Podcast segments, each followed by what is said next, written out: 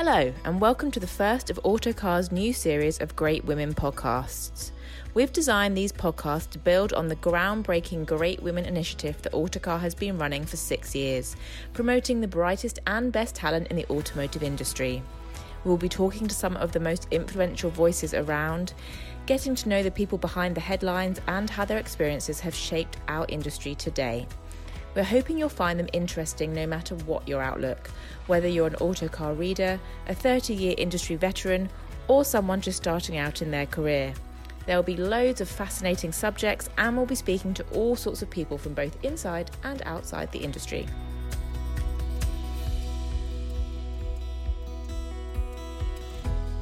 Electric vehicles are increasingly common, but how do they work, and what will they be able to do in future?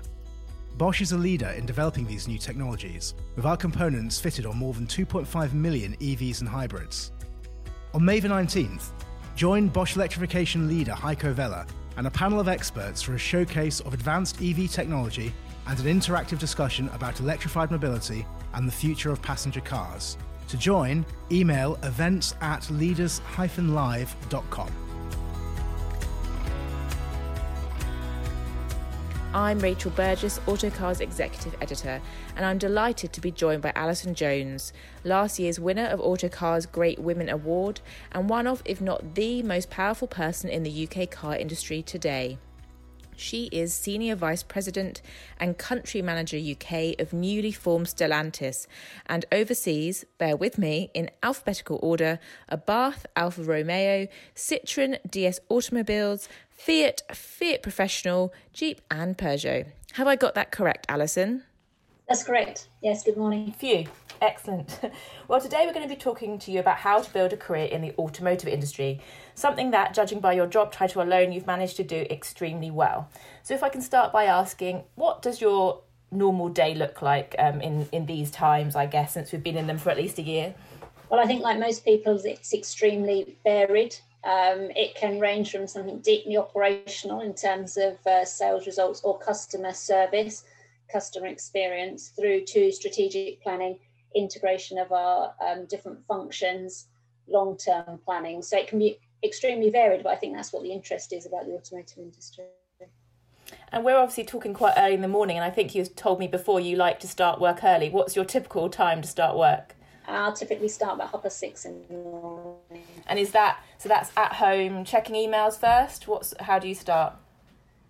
Yeah, so now um, since COVID, we work predominantly from home, but of course, as the restrictions have lifted, we can be out and about either with um, journalists doing PR events or with our um, retailers out across the country or now I may actually start traveling across to France. But typically, half past six is in the office, checking emails, checking what's happened overnight, um, and then working So I like to use that time to work on um, pieces of work that require thought because it's quite um, quiet, you know, and you can sit there and, and concentrate. So that's a good time for the first couple of hours of the day. Yeah, I find the same. It's always that's when I'm most productive. Yes. So, yeah. So the formation of Stellantis is, you know, feels like a monumental moment for the modern day car industry. What excites you most about the company and your role within it? The company is a very dynamic company. Um, you'll have seen the experience of the results, um, the focus and the attention. It's really we're really clear about what our priorities are. We're here to provide mobility for all, clean, safe, affordable mobility for all. So that's um, in a variety of ways. So it's typical car sales, van sales, but actually then the connectivity of service at all price points. So that gives people access to jobs, to social interaction, and, and that's the purpose. And I think that's really important for me.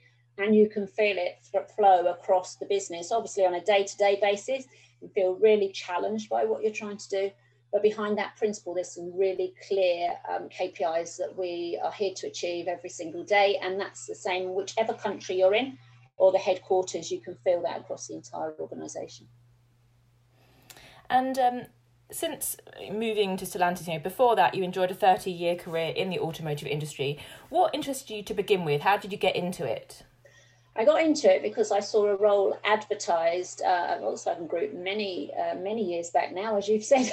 so, um, and I started. I wanted to work for what I thought was a larger organisation that had um, interest in it, and that's how I started. Started there, got really interested into in it, moved around the organisation, um, and there are so many roles. There's so many choices about what you can do that actually they can feel very different roles in your career, even though you're predominant well, yeah, predominantly in automotive. Many of the roles have felt very different.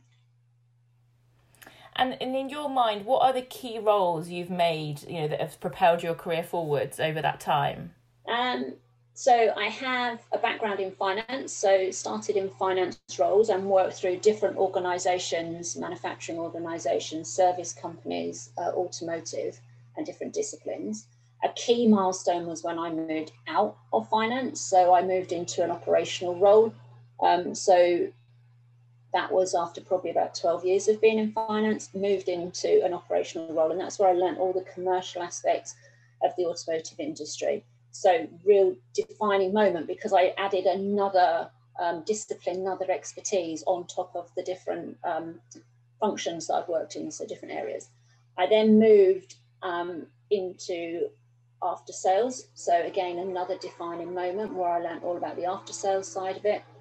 I was asked then to go and run our customer contact centres because I had a strong background in customer and I knew all of our five brands. So Volkswagen, Audi, SEAT, Skoda, and commercial vehicles. We had one contact centre, and I can fix things.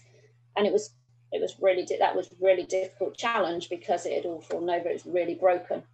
So that was a defining moment in terms of taking on a really complex project um, no, with the background that I knew. Um, then obviously Audi sales director, then Volkswagen MD. So it, they've been different, and now this role. So being different times that you really feel you've crossed something to a different discipline or a different skill set.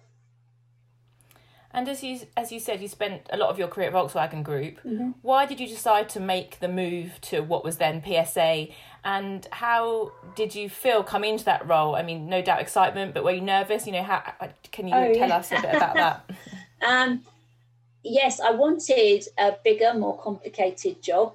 Boy, did I get one! And approached about the role in PSA uh, and it gave me what I wanted in terms of bigger and more complex role. And so I understood what the organisation was about, explained to you some of uh, what it stands for, and that really interested me. So um, started just over two and a half, nearly two and a half years ago now.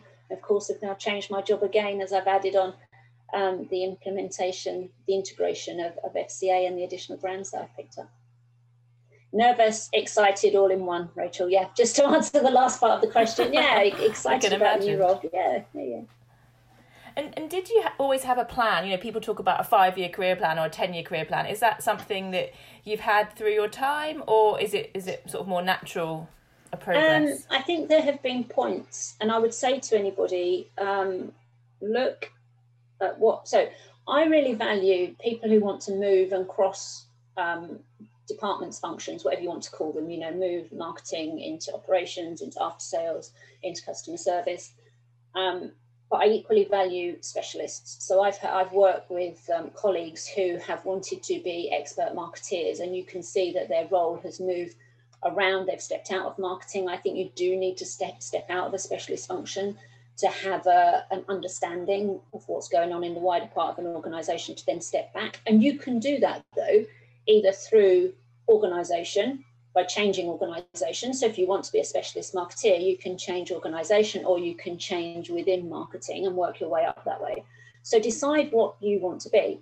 Um, and then I've had where I've looked possibly two. So I remember when I wanted to be the after sales and customer quality director for Volkswagen brand. And I was, I think I actually, that was, can never remember the order of my, uh, my, my career. So I, at the time, was the finance director but I had previously worked in operations and in customer service. So someone said, Well, you don't know anything about after sales. No, but I know half of the job and I know it all about customer service. So this would have been about one to two jobs out at the time. And I'd become finance director, I stepped back into finance because that was a way to get promotion. So I'd had a, a view of that. And then my next one was after sales and customer quality. So people told me I hadn't got the after sales, but you go, no, but I've got all of the, these skills on customer service people then say, well, you need to know about sales. Yeah, but I have transferable skills. I spent my life talking about the transferable skills that I have. So I do probably look one or two roles out Um, and then when I was looking to get a board role, I was looking at the various roles. So then within your job, I think if you do a job for three years, first two years, you're learning it, you're competent in it, and the third year, you're giving back and you're building what you want for the next job. Um, that's when I look out. And so I have, there have been certain ones that I've definitely looked for, others um, enjoying the job and what you're doing. And but I'm inquisitive and I'm curious and I'll get involved in projects that are outside of my day to day. So I put myself out, I suppose. And that's how I learned about fleet when I was doing a very different role, but I was on a project that involved um, the fleet team. So there are different ways to get those skills. And if you had your time again, is there anything you would approach differently or do differently? I think I would probably shout about my successes a bit more, um, which sounds arrogant, but it's not meant to be. But I'm one of those people I get on, I deliver my results, um, I work with my teams, um, and I think that my results will speak for themselves. Well, I think what I've learned over the years is that doesn't necessarily happen. People don't know what you've succeeded at, and maybe if I had um, taken credit for some of those uh, I may have been in slightly different role, uh, different roles, but uh, but that would be my advice. Don't assume that people know what you're doing and what you what results you've delivered. Yeah, it makes sense. We've sort of touched on this, but in your opinion, what what do you think are the key steps to make it in the automotive industry? And do you think you need to love cars? Because I mean, obviously we love cars at Autocar, but it's always struck me there are plenty of excellent re- rewarding roles in the industry, even if you don't love cars. And what are your thoughts? Um, I don't think you have to love cars for all the roles that you do. I think loving cars is great. So if you're in a product team um, or if you're working with our customers, you absolutely need to love your cars and, and know the cars and our vans in, inside and out. But there are other roles that are highly complex. You know, we have um, uh, people who are working in our paint shops, people who are working in our legal teams, um, that which you don't need to intrinsically know about every car. But what I, what our industry gives us is that breadth, you know, from scientists to um, engineers to sales and marketing to business, all different aspects can be found in the automotive industry. So um, yeah, I actively encourage people to get involved and, and understand. And then you come onto the after sales side and all of our technical um, qualifications. So yes, you need to understand, but love the mechanics and actually now the software of our vehicles and um, and almost be software developers in some regard and we and we do have those now in our industry. So really wide range of uh, roles that you can apply for. Hmm. you've mentioned already about being proactive and sort of celebrating your own success.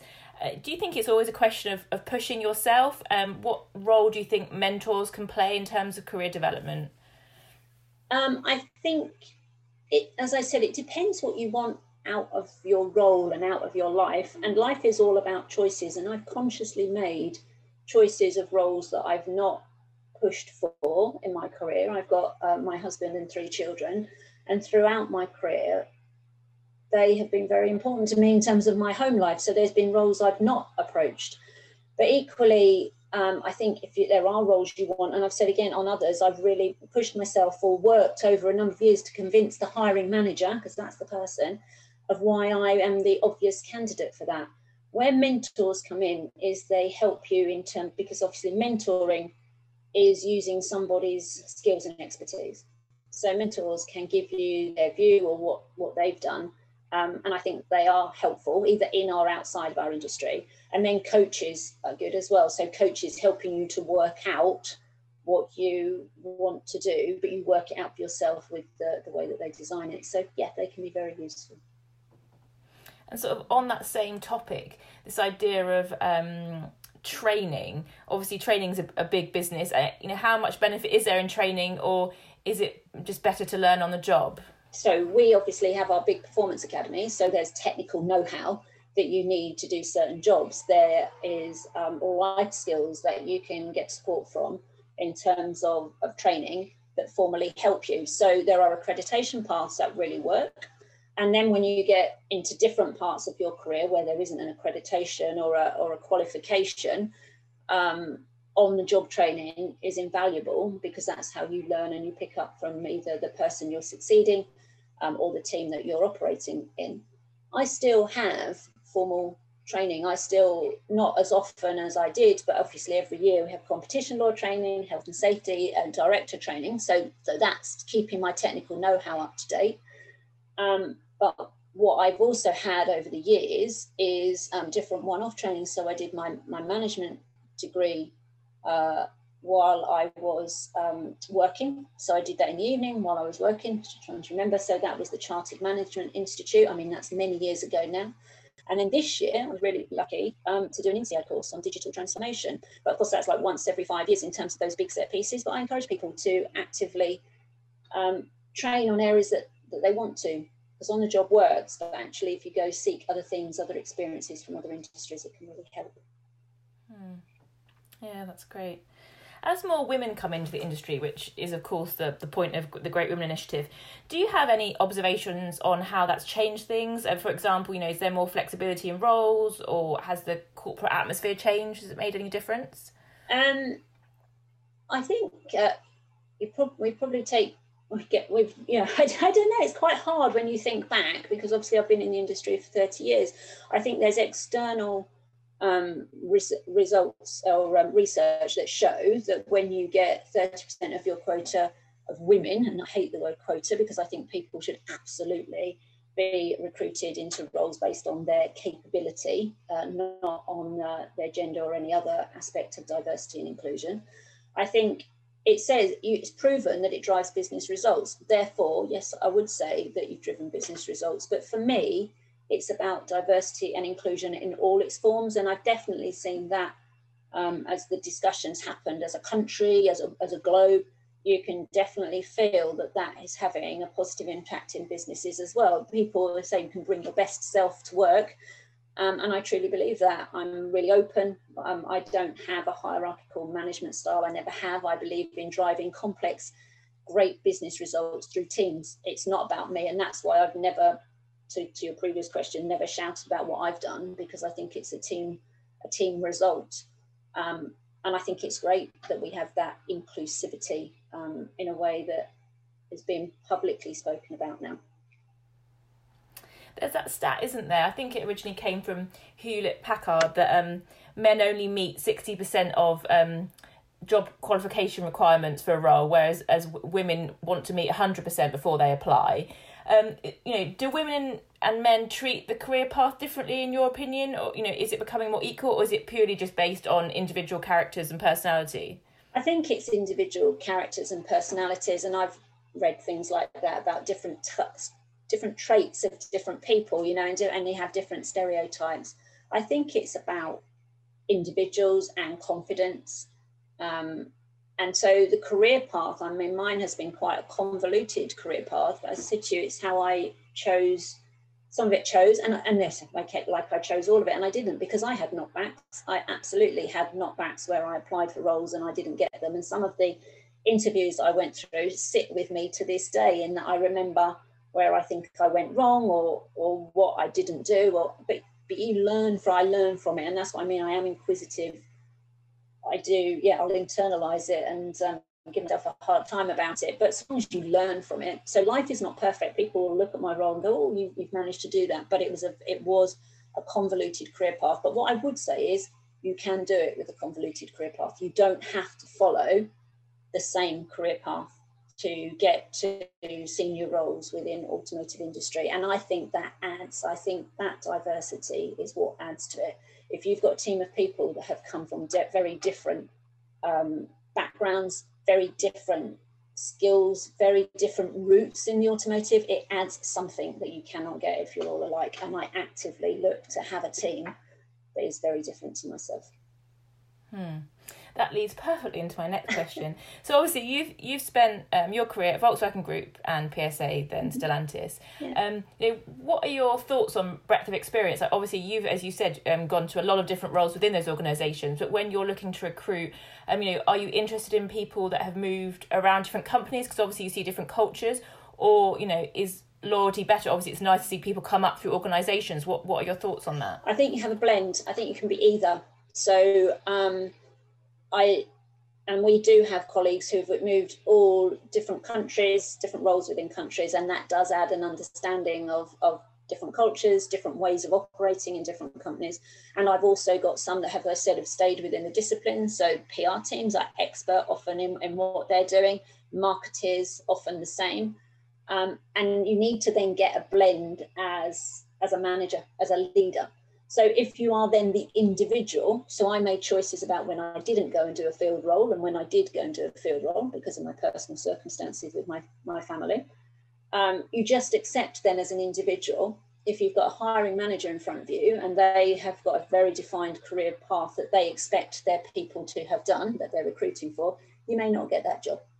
But then don't pin your hopes all on one job.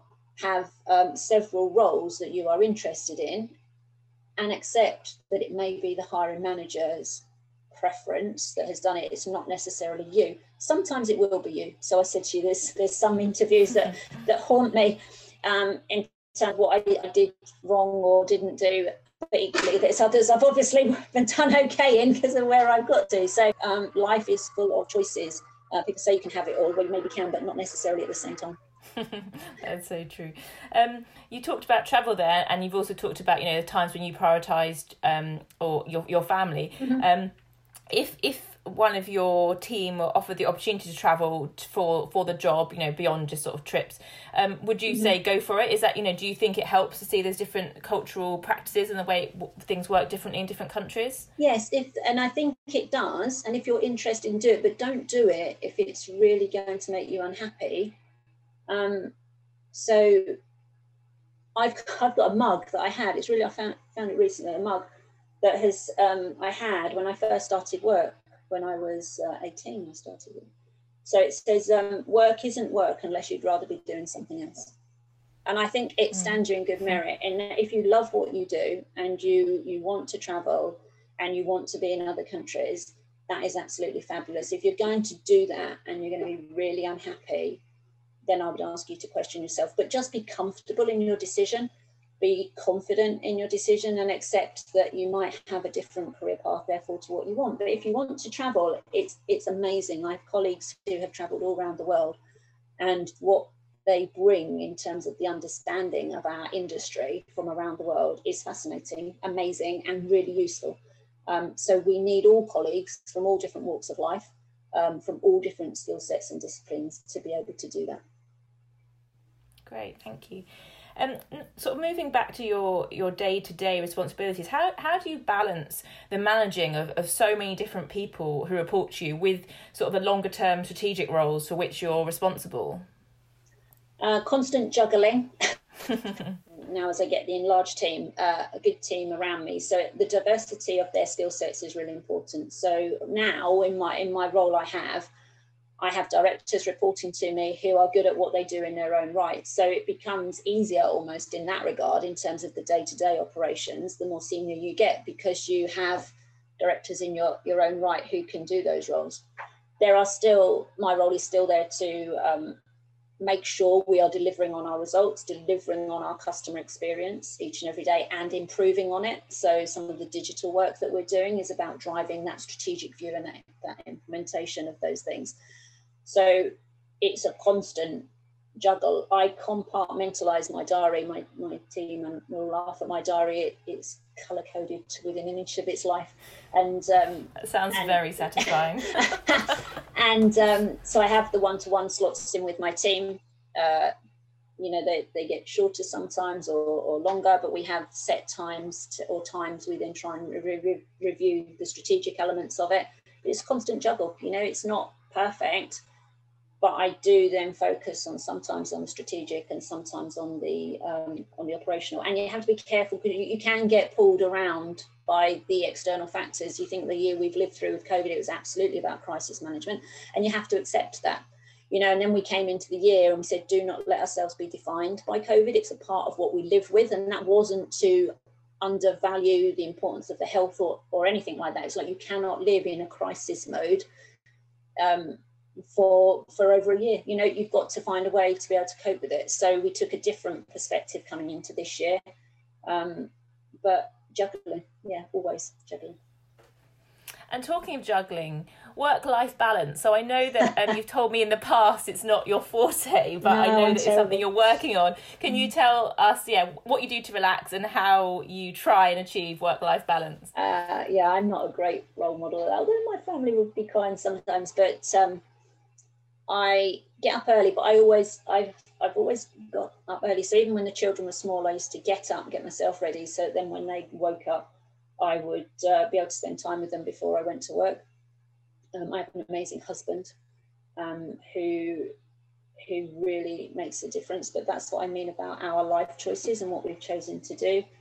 Um, and then in the evenings, so interestingly, last October we were doing some work, or one of our colleagues um, led us in terms of mental health support and suicide prevention um, particularly men at that time, but we've expanded it. And we were doing a walk for calm campaign about against living miserably.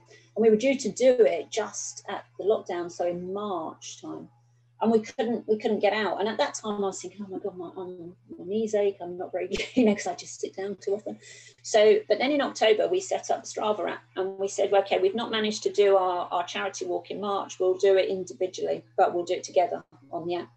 And um, that's been really good. So mine is uh, really low walking, but 20 kilometers a week, which is nothing compared to all of my runner colleagues and cyclists who are on, on this app. But actually, that means I, I have to get out um, at least three times a week and walk. And, and I've not done that for years and or been out and exercised regularly. That's not something I do, but it's been, I've managed to achieve it since then because the challenge was whatever the weather, as soon as it gets bad weather, I don't do it. But that is what I do. So we're out, we walk, a family. We've had Friday nights as a family. We've been a three generation family in lockdown. My, um, so my mother in law moved in with us, and I've got my three adult children. And Friday nights is um, pub night. So we've been religious since March in terms of doing that as well. So we get to, and we've done some crazy things on that on that Friday night. Well, crazy for me, but maybe not for other people. But um, we've had good fun. You know, we've learnt tolerance. Um, so that's what that's what I do. Spend as much time with them as I can when I'm not working. So it sounds in some ways that the hardships of the last year has actually helped you address your work life balance. Well, I ways. think yes, I think the not commuting around, and I think many of us have mm. said the same. You gain. Um, you gained time, so actually fit because I would never have physically been able to fit that walking in, that exercise. I could have done if I'd have prioritized these. And this is the challenge. Do you prioritize it? Not necessarily. So, but I've managed to do that. Um, and then, yeah, it's strange not waiting at the Eurotunnel station in, in Paris, waiting to come home late on a Friday night, um, but managing to do it on a Zoom call that finishes at five, and then uh, then you know you don't have to do the travel back. It's been very interesting, and I think we'll all change our lives. We've missed the social interaction, we've missed the creativity as a team, but some of the commutes and that definitely not. But we're yeah, it's good to be back out with our retailers across the UK and with our customers as well. Then.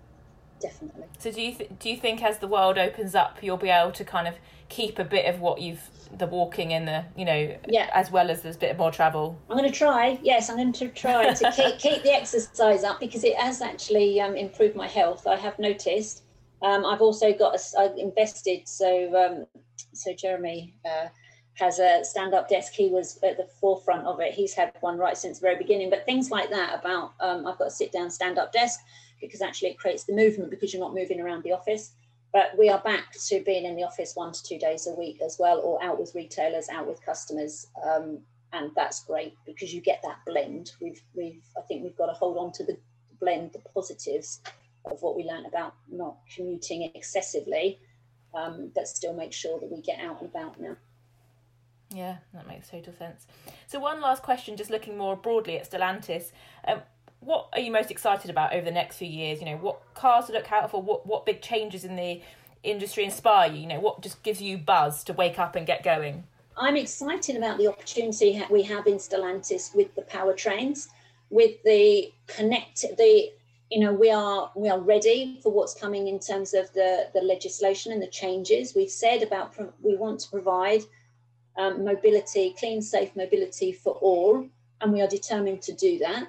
Um, and are doing it. And last year we were doing it well. So it's exciting in that regard. We've got our digital solutions from a customer perspective. So how we provide a customer experience with our online services, our virtual showrooms, product walkarounds, all of that that crashed on and went faster as a result of um, COVID is great because it means we can provide better services to customers on, on their terms.